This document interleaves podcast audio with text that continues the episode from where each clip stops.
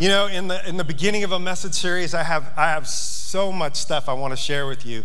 And so I just want to encourage you, keep coming back. Today, I'm really going to set the foundation for what I believe is the root cause for our anxiety. Um, statistically speaking, 40 million Americans suffer from the mental health they're now calling a disease of this thing called anxiety. 40 million Americans suffer from anxiety disorders, and many are on prescription medication to help them. And let, let me just say, starting out, that I believe that there are times when that's necessary. In fact, I think there's a little bit of a stigma that we need to get off of. And as pastors and leaders, we need to help remove the burden off of some of you for feeling guilty because you actually had to go to a counselor or to a psychologist. And for maybe a season, you had to help some medication. The reality is that there are times when our brains uh, get out of balance. And there are chemical imbalances that can play a very real role in the anxiety and the fear and depression that we all at times can feel. And sometimes it's chronic and it's real. 40 million Americans. In fact, one of the quickest uh, rising demographics is young people, young adults, teenagers. Uh, almost an increase coming out of the pandemic. And I, I actually think the pandemic was a microcosm of what was already beneath the surface of our souls. That when we go through something, just like in life, when we go through something, it isn't that something that usually causes us the problem. What it does is it brings to the surface unhealthy things that are oftentimes already in our soul. And I believe that was the case with COVID 19 and the two years of the pandemic that we went through as a nation that what it did is it brought to the surface our anxiety, it brought to the surface our fear. And it was a very harsh reality reminder that we are not in control, that our lives ultimately are not in our control. And that makes us anxious, it makes us uneasy. And for many of us, we're fearful about the future. Even now, as word came out this past week where the feds raised the interest rate another three quarter point and interest rates keep rising, inflation keeps rising, you're going to the gas pump, the gas, gas prices keep rising, housing markets unstable, all these things in our life wars and rumors of wars, what's happening over in the Ukraine, Russia threatening nuclear weapons. All of this is feeding, and I believe it's part of the schemes and the ploy of a very real enemy of our souls that we have when Jesus said, I have come that they may have life and have it to the full. But we have this thief that comes to steal, kill, and destroy the very life that Jesus came for you and I to live to the full. But if we're going to be honest with each other, most of us have too full of lives to live life to the full. We are over busy, over scheduled, overworked, over anxious, over worried, over fearful, and over stressed out and over anxious, and we are missing something. We are missing peace. We're missing peace. And sometimes just a moment like we had in worship of just being in the presence of God can bring us just a taste. There's a scripture that says, Taste and see that the Lord is good. And I believe over these next several weeks, we're going to taste and see that the Lord is good. But today, I want to set a foundation of what I believe is the most important piece to our missing piece. So if you'll turn in your Bibles with me to Psalm chapter 46, I'm just going to set up this passage. I love the Psalms. How many of you love the Psalms? I love the Psalms. It's kind of like reading somebody's personal diary, right? And that's kind of fun, isn't it? In a weird, creepy sort of way. But, um, but I, you know, King David, uh, the Bible says that he was a man after God's own heart. And one of the reasons I believe that he said that wasn't because he was perfect. In fact, he was anything but perfect. He had a lot of flaws. Uh, we all know that he committed a grievous sin, um, betraying his wives and committing adultery with another man's wife, and then having that man killed and making it look like it was in the heat of the battle and kind of covering it up. And, and that's not all. He, he wasn't a great father. And we see that later in the life of his children. And one of them would betray him and try to turn on him and kill him and take over his kingdom because he wasn't present with his family. And yet the Bible says he's a man after God's own heart. And I've also often wondered why, what is it about this man David that God would say he's a man after God's own heart? I believe here's why. I believe it was because David was real. I believe that it was because David was real about his emotions, about his fears, about his anxiety, about the things that he was encountering in his life. And yet, in the middle of his anxiousness and fear and worry, he recognized God is my refuge and he's my strength. I will choose to put my hope in him. And you could see all through the Psalms where David would wrestle, just like many of us we do. We wrestle with our emotions on a regular basis, but yet he would always come back to the fact that even though I feel this way, I know there's a God greater than my feelings, and I'm gonna choose to put my faith in Him. And when you choose to put your faith over your fear, there's something that comes, and it's this thing called peace. And so we're gonna take a look at this psalm and in this psalm, this is uh, actually written by one of the musicians on the worship team. And it's talking about being afraid because there's rumors that Israel is going to be attacked. And they're stressed out, they're anxious. Could you imagine waiting for another nation to attack you?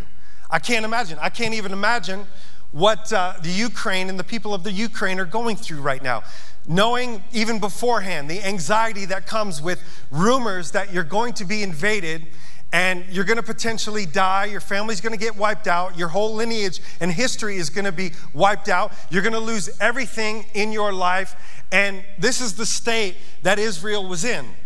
And they were anxious, they were afraid, and this is where this psalm begins.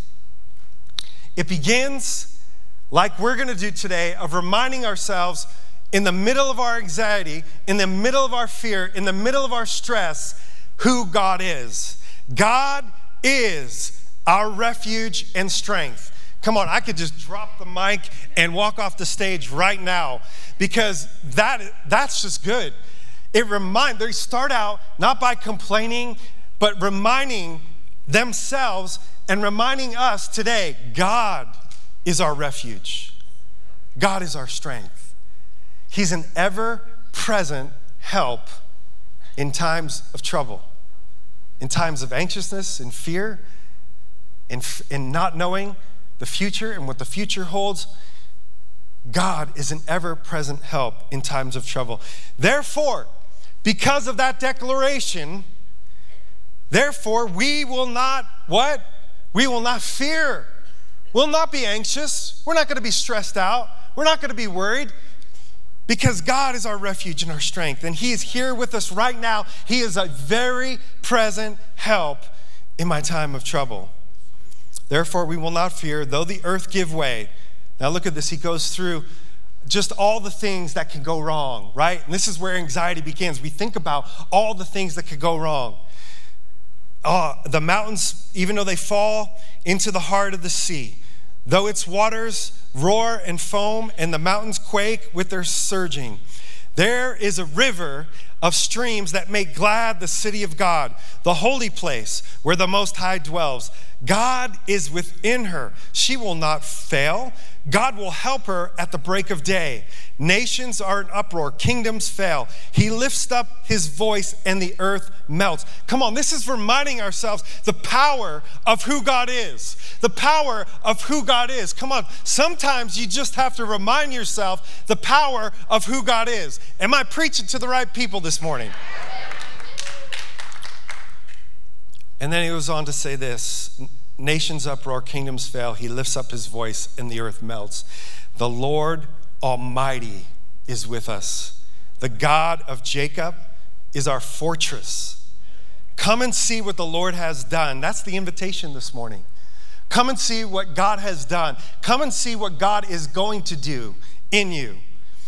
The desolations he has brought on the earth, he makes war cease to the ends of the earth. He breaks the bow and shatters the spear. He burns the shields with fire. In other words, those that are trying to attack us, and we have enemies, you have enemies. Your, your enemies are not like their enemies. They may not be physical enemies, but they're just as real. We have enemies of anxiety. We have anxiety. We have enemies of fear.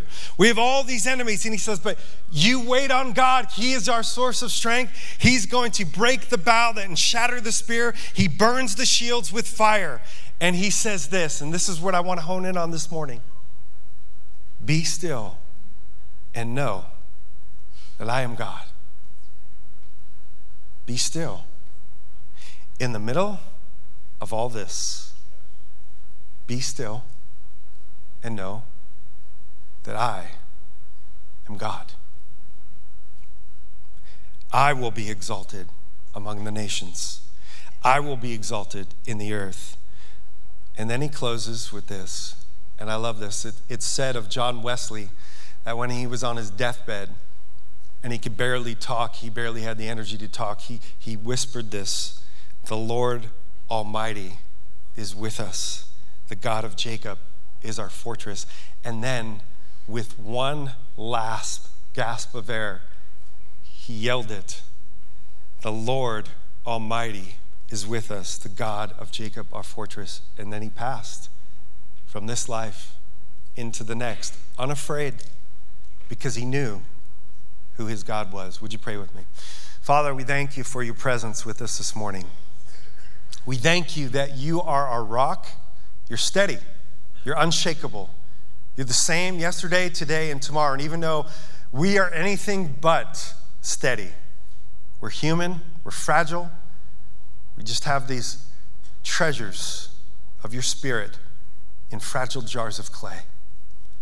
But God, I thank you for your presence with us that leads us, guides us, comforts us, and that is a source of strength and refuge inside of us. Thank you for the gift of your Holy Spirit. And Father, today I pray that as your people hear your word, that we would be challenged, we'd be convicted, but mostly we'd be changed that we wouldn't leave here the same. And I want to pray specifically for those that are struggling with anxiety and fear on another level. There's normal amounts of fear and anxiety, and then there's abnormal. And I want to pray for those people, even those who may be watching.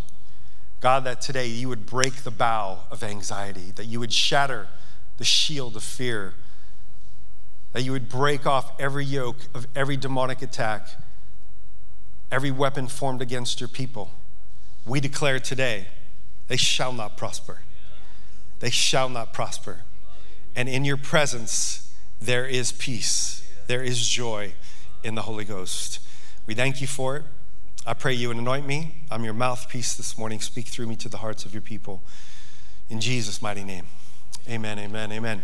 Now, can we do, can you do something with me? I've had a conviction, if you've been a part of this church uh, for a little a hot minute, you've, you've known that uh, I just have a conviction that as the church, we need to be praying more for our nation.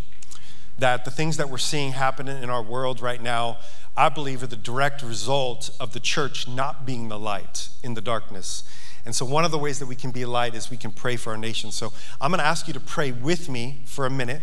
And by the way, I've been doing this on purpose for a purpose, and that is twofold. Yes, for us to pray as a church together. I believe in the power of corporate prayer. I think churches need to do it more.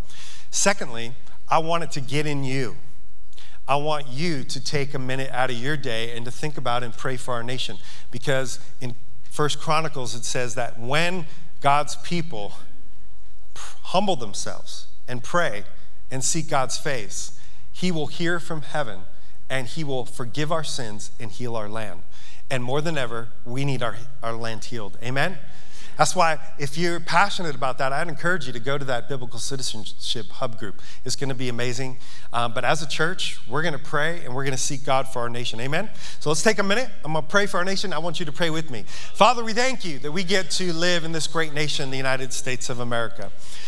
Father, we lift up our nation right now. And first of all, we repent on behalf of this nation from putting other gods before you the gods of pleasure, the gods of money, the gods of sex, the gods of entertainment, the gods of politics.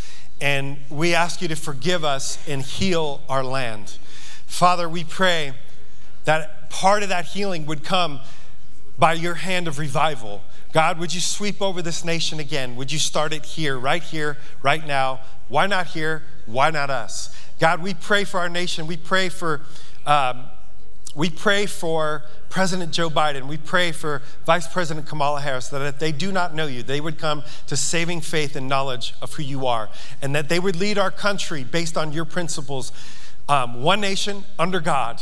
And God, I pray for the uh, Congress, I pray for the Supreme Court as they're making critical decisions that shaping our country and the future of our country. God, would you remind them that you are the foundation of this country, and on you we need to put our trust. In Jesus' mighty name, everyone said, Amen, amen, amen. The title of my message to you this morning is really simple. It is Be Still and Know. Be still and know. Now, I believe that in our fast paced, frenetic 21st century lifestyles, and I say lifestyles because I believe we've allowed our culture to dictate our lifestyles more than we've allowed Jesus and Jesus' lifestyle to dictate our lifestyle. A lifestyle is simply how we live on a regular basis. It's how we do life. It's our daily routines, it's our weekly schedules, it's, it's, it's our month, it's our vacation, it's our flow of life. And God created rhythms to life. And I'll just, I'll just actually start there. When you think about all life, if you're a Bible believing Christian, even if you're here today and you're not a Christian, you're, you're kind of wondering who, who is this God and can the Bible be trusted? And, and, I would challenge you science, one of the things I love about modern day science is the, is the more that we progress and they try to disprove God, the more they're actually proving not only the existence of God, but the Bible is real. Yeah, come on. And um, so I believe that for us, as uh, Bible believing followers of Jesus, if we're going to go back, if we're going to find out how our default settings, if you will, in our soul were made by God, we must go back to the beginning. We must go back to Genesis. And you know, in Genesis, it says, In the beginning, God created the heavens and the earth. And He created the moon and the stars, and He created the light by day and the light by night. And it says that He formed man out of the dust of the ground, and He breathed life into the, the pneuma, the ruach actually in the old Hebrew, which is the very breath of life, which means spirit. And man became a living being, a human being nonetheless, but a living being with the very spirit of God alive in him. And so this is this is the quandrum that we live in as human beings is that we are spirit and we are flesh. We are made in the image of God and we are created from the dust of the earth. We have potential because of being born in the image of God, and we have limitations because of being created out of the dust of the earth. Potential and limitations. And this is the tension that we have to live in day in, day out.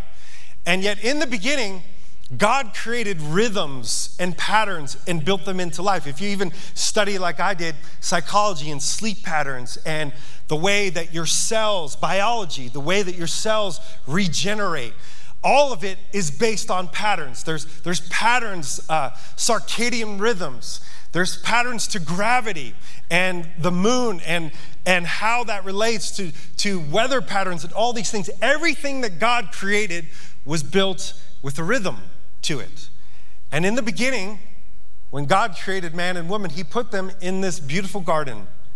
And they didn't have to work, they didn't have to strive, they simply had to be. And they were with God, and God was with them. In fact, the Bible says that they walked in the cool of the day together with God in this life giving relationship. And yet, until that fateful day when the devil got in their ear and distracted them and got them to believe that they would be better off controlling their own life and taking their own life into their own hands. And when they ate the apple off the tree of the knowledge of good and evil, what it represented is them saying, God, I believe that we know better for our own life and we want to be our own God. We want to control our own life. We want to do what we want to do because we think we can make our life better. So now, fast forward, sin enters the world. And what does sin do? Sin separated us from the very life of God. And sin continues to separate us from that life of God. But I believe there's something else in our 21st century modern day lifestyles that are separating us from the very life of God, and in doing so, are separating ourselves from peace. And that is this thing called busyness. I love what Corrie ten Boom said about busyness. She said, If the devil can't make you sin, he'll make you busy. If the devil can't make you sin, He'll make you busy. Now, I believe Corrie ten Boom was actually touching on something very important for us to understand. And this is what I believe is contributing to the most anxiety that we are feeling as a people in 2022. And that is this that for a lot of us, it, it, may or may be sin that separates us from God, but oftentimes it's our overpacked, overworked, over busy schedules that are squeezing out the very life of God and are messing up our priorities, and we become reactionary people to what life brings at us instead of reprioritizing and dictating what is most important to us in our life. And so, for a lot of us, we've fallen into this trap of busyness.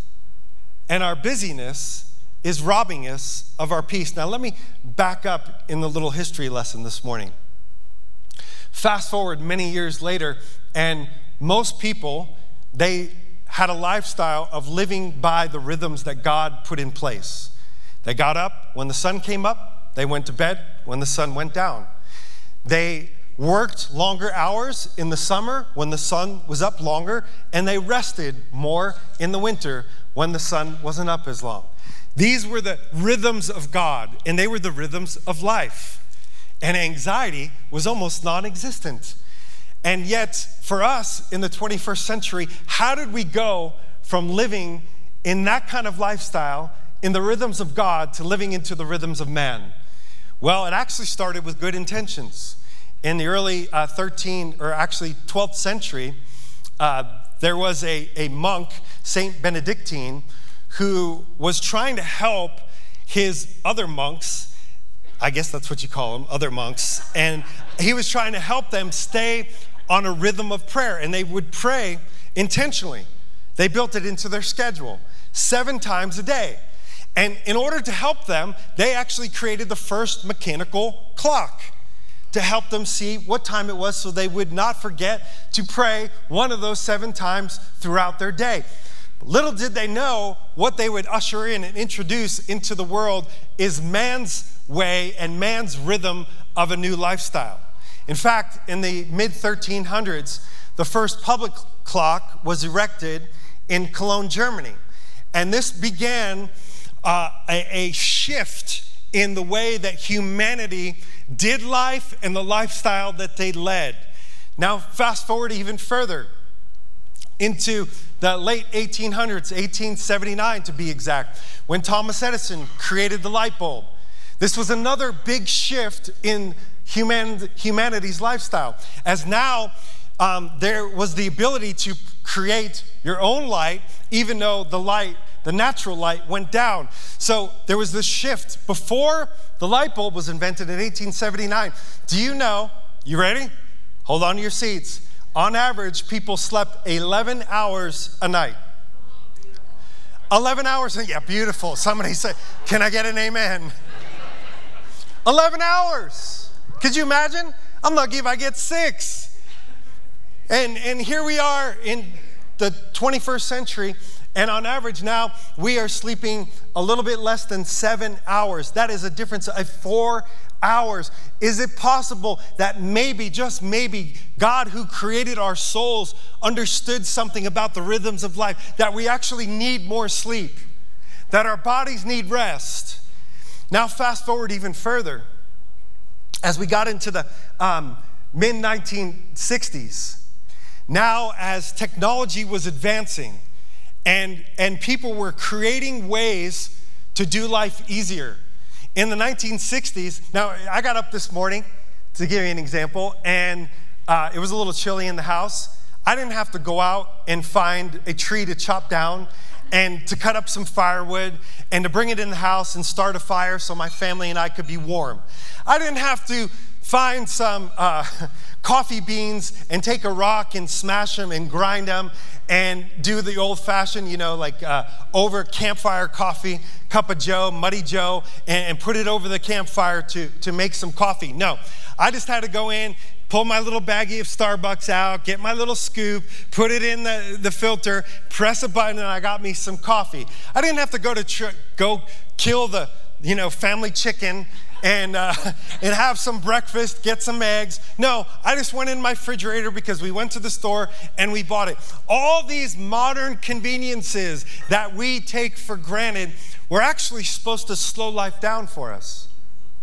And in 1967, there was actually a Senate committee meeting, and this is what they concluded that by the year 1985, most Americans would only have to work 22 hours a week, 27 weeks out of the year. That they were starting to panic, wondering what we were going to do with all our free time. Where did that time go? Now, fast forward to 1995 when, uh, thank you, Al Gore, he invented the internet. And, and now we have the ability to surf the World Wide Web. Fast forward to 2007, which many people deem the age of information, technology information, or AI, when Steve Jobs introduced the very first, yes, thank you, for the iPhone. Now, I'll never forget the first iPhone. I was just blown away. And I wondered how this technology was going to change and shift our world. Fast forward into our modern day age, and we're going to get into, even in some of the messages in this series, the effects that, um, and the distractions, by the way, that these little devices are having on our soul. And now here we are. We have more disposable time than any other generation in the history of the world, and yet we are working four more hours on average than any other generation in the world, and we are busy to the max, stressed out, have no time for anything, and we are missing peace. I think it's time that we start with reevaluating our priorities. See, this is where it begins. I'm going to give you three things that I believe is the beginning of finding this missing piece. One of them, the first one, is our priorities. The second one is learning to practice the presence of God. And number three, our perspective. Too many times, what we focus on and what we give our attention to is what has our attention. And for many of us, we're stressed out, we're over anxious because of the things we're giving our attention to that are on our mind. And we need to do what Romans 12 says 12 2 says, be transformed by the renewing of our mind. When we focus on the right things, actually, science will tell us that we can train our brains to not be anxious, but to stay in a place of peace. And I love that the Bible backs this up. But here, I want to start out here, right this place. We need to reevaluate our priorities. I love this story in Luke chapter 10. And many of you are familiar with it the story of Mary and Martha. And you know, I think Martha gets a bad rap in this story because let's face it, we need people who do something, right? Like the church, yeah, Jesus is building it, but he uses people to build it. Like right now, there are people running the slides, putting the scriptures up. There are people saying yes to the next generation. Thank God that they're doing something while we're in here. Uh, thank God for the people that made coffee this morning because Lord knows I need it. And um, thank God that there are people that do something. But I want to show you maybe something that you haven't really seen in this story before. And I want to read it to you Luke chapter 10, verse 40 through 42. It says this But Martha was distracted by all the preparations she had made, she came to him, Jesus, and said, Lord, I love this. Lord, she's telling on her sister, don't you care that my sister has left me to do all the work by myself? Tell her to help me. Come on. Get on my side, Jesus. Like that's some of our problem. We're telling, we're praying. That's our prayer. Come on, get them to help me. Get my husband to do this. Have him stop watching football. Stop playing fantasy football. Stop going hunting. No, Lord help me. Lord help me. But he said, I love this. Martha, Martha. You know it's serious when he uses the name twice. It's like when I want to call my, one of my kids and they're in trouble. I don't call them once. I call them John, John, Martha, Martha. The Lord answered. He says, Listen, slow down.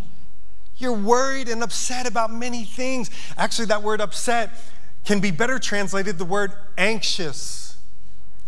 You're worried and anxious about so many things. And then he has the answer, which I believe is our answer. He said, Few things are needed. Indeed, only one. Remember in the, in the movie City Slickers, Curly? What's the one thing? I just want to know the one thing.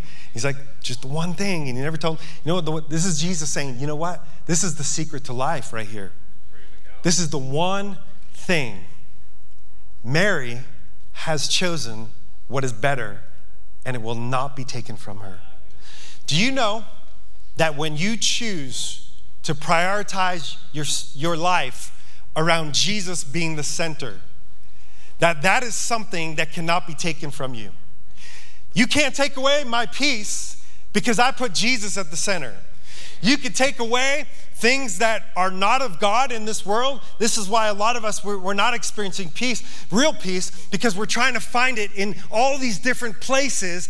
And, and, and it's messing up our time and our schedules, and we're chasing after this, chasing after that. When Jesus is saying, listen, listen, listen, just stop.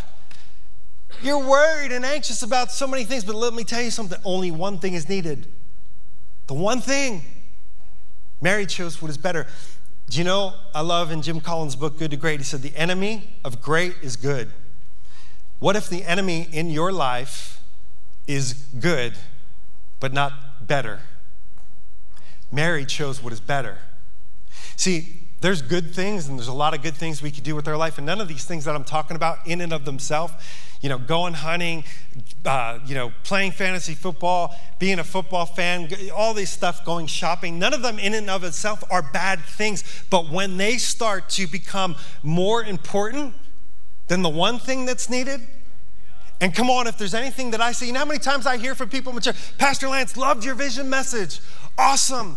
You know, I would, I would be a part of that, I would serve, but I just don't have Man, I would love to say yes to the next generation. Man, I have a heart for young people. In fact, you know, when I was young, I had these prophetic words, and God said, Hey, I'm going to call you to ministry someday. You're going to call young people, and I would love to help out, but I just don't have the time. Man, I love, I would love to read the Bible more, but I just don't have the time. I'd love to go to a connect group, but I just don't have the time. And meanwhile, time keeps on slipping, slipping. Eh and we're like, doodaloo, doodaloo. if you're like 15 or over, you have no idea what I'm talking about right now. But no, what was interesting to me, do you know that slot machines make more money than the, all the film industry plus Major League Baseball combined? And the reason is it's so addictive, but the reason it's so addictive and it captures people is because it's just a quarter. I can sit down and put a quarter in the machine and pull it, and it's just a quarter. But I put a quarter in, and I pull the machine, and I don't win, so I just put another quarter in, and another quarter, and another quarter, and another quarter, and before you know it, I'm out of money and I'm out of time. And this is exactly what the devil does to steal our time. He convinces you a little time on social media, it's just a quarter. A little time doing this, it's just a quarter. A little time binging Netflix, just a quarter. So you got to watch the next episode and you got to watch the next one because they always keep you hanging on the edge of your seat. So you got to go to the next one. Got to watch the next one, right? And before you know it, the things that you said were most important to you, years have gone by and you haven't done them. Decades have gone by, and things that you said were important that you wanted to do with your life, they're not happening. And time is on going by because we don't have our priorities in the right order. So here's what I want to encourage you with we must prioritize the most important over the urgent because I believe we become too reactionary. In our consumer age, we have become too reactionary. In other words, most of us, if we're going to admit it, most of our time is spent reacting to what's happening in our life, not prioritizing and initiating what happens in my life. Do you know what you say, what you actually mean when you say, I don't have time? You're actually saying, I'm a slave to the circumstances of my life. I am not in charge of my calendar. I just react to it. I just react to what happens to me. I'm a slave to time and my calendar and circumstances, and I respond, I don't initiate. When you prioritize and put God first in your life, everything else in your life falls into place because it's in the right order. It's the principle of first fruits. It's just like your tithe. When you take your money and you say, God, you're the most important thing in my life, I'm gonna back it up by putting my money where my mouth is. I'm gonna give you my first.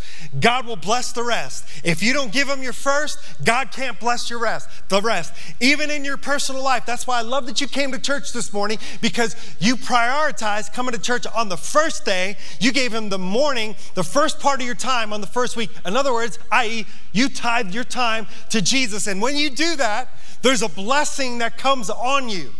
Jesus said it this way in Matthew chapter 6, verse 31. He said, Do not worry, saying, What am I going to wear? What am I going to eat? I'm stressed out about all these things. He says, Now listen to this. You got to get this. For pagans run after these things. A pagan is people that don't know God. We're the people that are supposed to know God. And we're running. We're running, we're running, we're running. And it's like running on a treadmill, but never getting to the destination. It's like running in the desert and seeing the oasis in the distance and thinking, if I keep running, somehow I'm gonna find peace. If I keep going after a promotion, I'm gonna find joy because I'm gonna make more money. If I just push a little bit harder, I can push and get my kid into Harvard and then he could take care of me. Daddy wants a Cadillac, you know? And I mean, you could push and push and push and keep running and chasing after all these things that the world is offering and putting out in front of you that says, you can find rest in the ways of the world. But let me tell you something binging on Netflix and drinking a cheap bottle of wine is a cheap substitute for being in the presence of God. And you can have a day off and still not be filled. We got to prioritize the most important. He said, but seek what? First, the kingdom and his righteousness. And here's the promise what will happen is when you take care of what's first, I'll take care of the rest. He says, and all these things will be given to you as well. Like you don't have to worry. You don't have to strive. You don't have to chase after it because when you put me first and you seek my kingdom and my righteousness, I'm to take care of you. I'm to give you everything that you need. I was reminded of this this past week when I was uh, meeting with Don and Ruth Slaybaugh, who were about to go to the Czech Republic. And we were talking about, that, you know, they were they're retired, they don't have a lot of money, and they felt like God called them to go to the Czech Republic. They weren't even sure how they were going to pay for the trip, but they obeyed God, put Him first. Well, they were telling me the story how they went to go visit their family. On their way back, they were on a flight. They sat next to this gentleman. She called him the airplane guy. The airplane guy started conversation. What do you do? What do you do? They tell them, We're you know, our missions coordinators at our church, and we've Oh, he's tell me about that. And they, they start telling them about how they've gone to the Czech Republic and how they're going back. They're planning this trip. And, and, they, and the guy is just so encaptured by the, these other people who should be going to sit on a beach somewhere. But instead, they're putting God first in their life and doing what He's called them to do and taking steps of faith and risk when other people don't. And so this is so cool. They told me they got an email from this guy, the airplane guy, because they exchanged email addresses. And he said, I want to donate to what you're doing in the Czech Republic. Send him a check for $1,500. seek first the kingdom of God, and all these things will be added unto you. John Burke said it like this Hurry is not just a disordered life or schedule, hurry is a disordered heart. That's why my next thing, point is we need to be still with God. We could put God first in our life and make priority, and many of us do. But if we're going to be honest, even sometimes we're doing our daily devotional and texts are popping up and emails coming, kids are calling, we're, we're reading the Bible or listening to the Bible while putting a Jimmy, Jimmy Dean's sausage McMuffin in the microwave, grabbing a cup of coffee as we're running out the door, playing it in the car as we're juggling that, trying to text our kids or call somebody, and we're not actually being still, being present with God in His presence and it's killing our spiritual life. We're skimming. We're skimming off the top.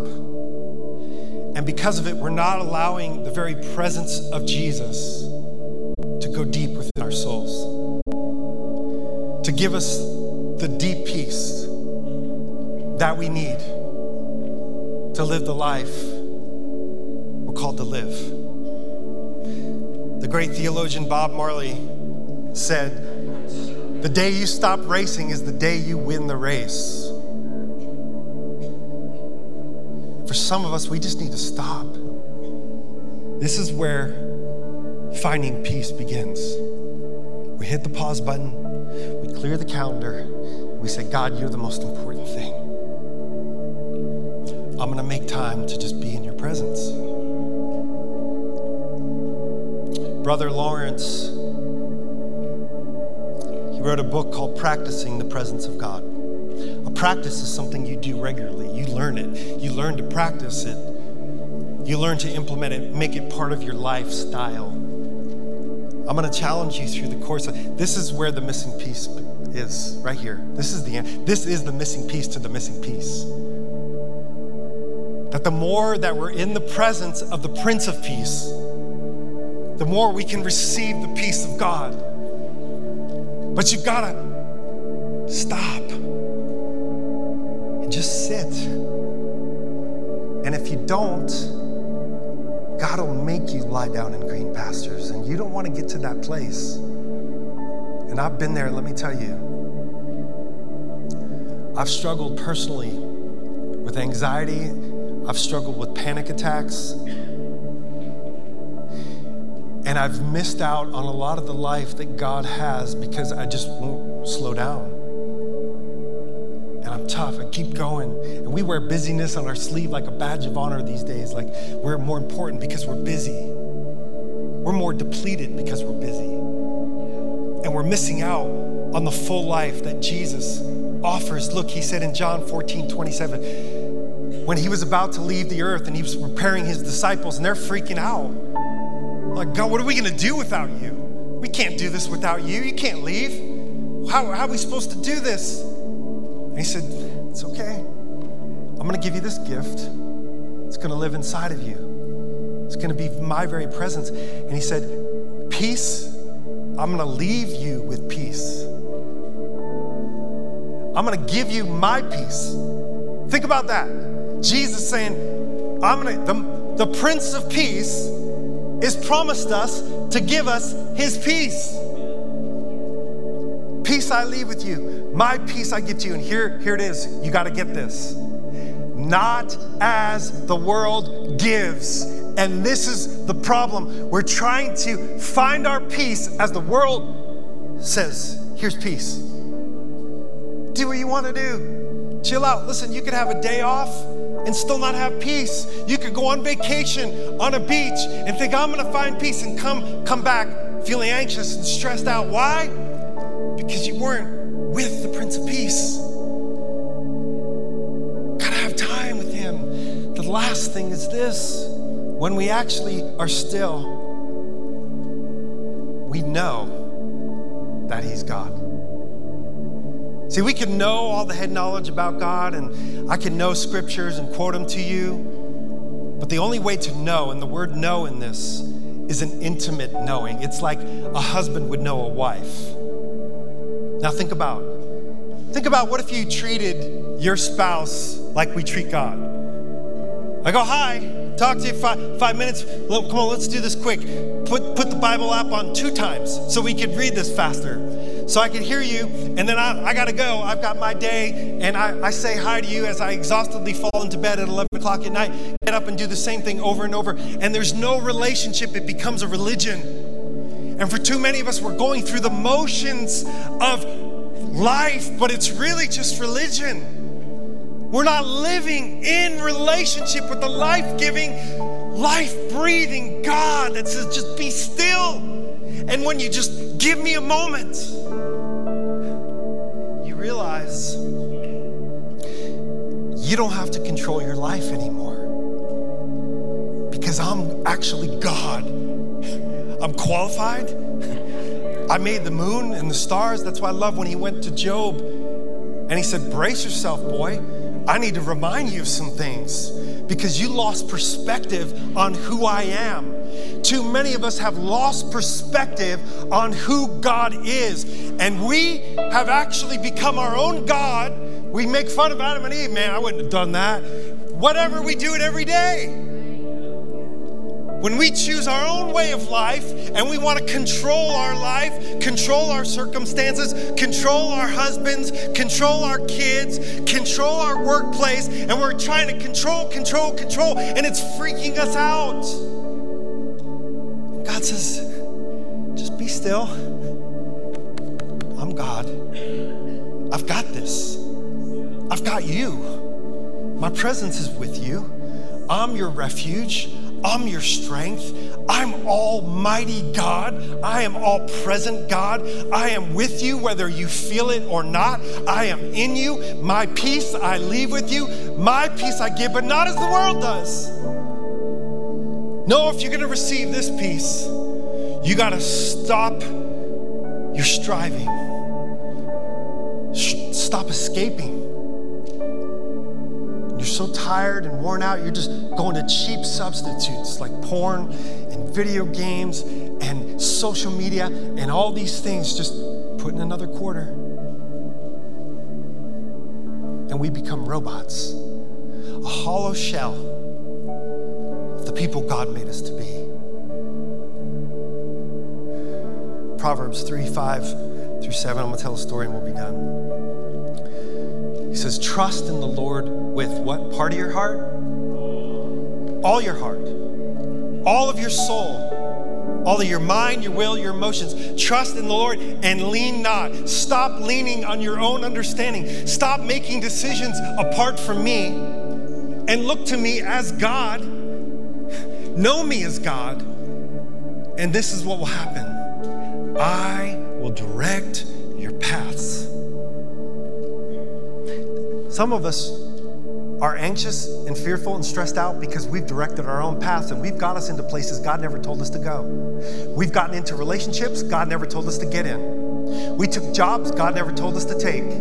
We missed out on careers because we were going under our own understanding instead of following and trusting God as God and being still and letting Him be God over our lives. And if we will just stop and acknowledge Him in all our ways, every part of your life, just say, God, you're Lord of my life. We like Jesus as Savior, but we don't like Him as Lord. But if we will put Him back on the rightful place of the throne of our heart, you don't have to stress. God's got it God's got you, He's got your life. He made you, He knows you, He formed you in His mother. He, he's got you. Stop wigging out. Just be still. Quick story. I remember um, after um, 9 11 happened, I don't know what happened, but something, I opened up my, my heart, my soul to something unhealthy fear. I opened up my soul to fear. When I saw what those terrorists did, I was freaked out. And I had to travel for business on airplanes across the country. And I was just grateful I wasn't on one of those planes that day. It's possible I could have been. And that thought got in my soul and it started just wreaking havoc. I started being so anxious to get on a plane. It took a lot for me to get on a plane. And when I got on a plane, I'm, I kid you not, I'm, I'm sweating. I'm sitting in the seat, like praying in tongue. Come on, Jesus. Like, I'm freaking out. When the plane, now I remember one time in particular, it was stormy that morning. And the plane, I, I wasn't even sure if the plane was getting, I am so anxious. And I remember the plane taking off and it started to shake and turn.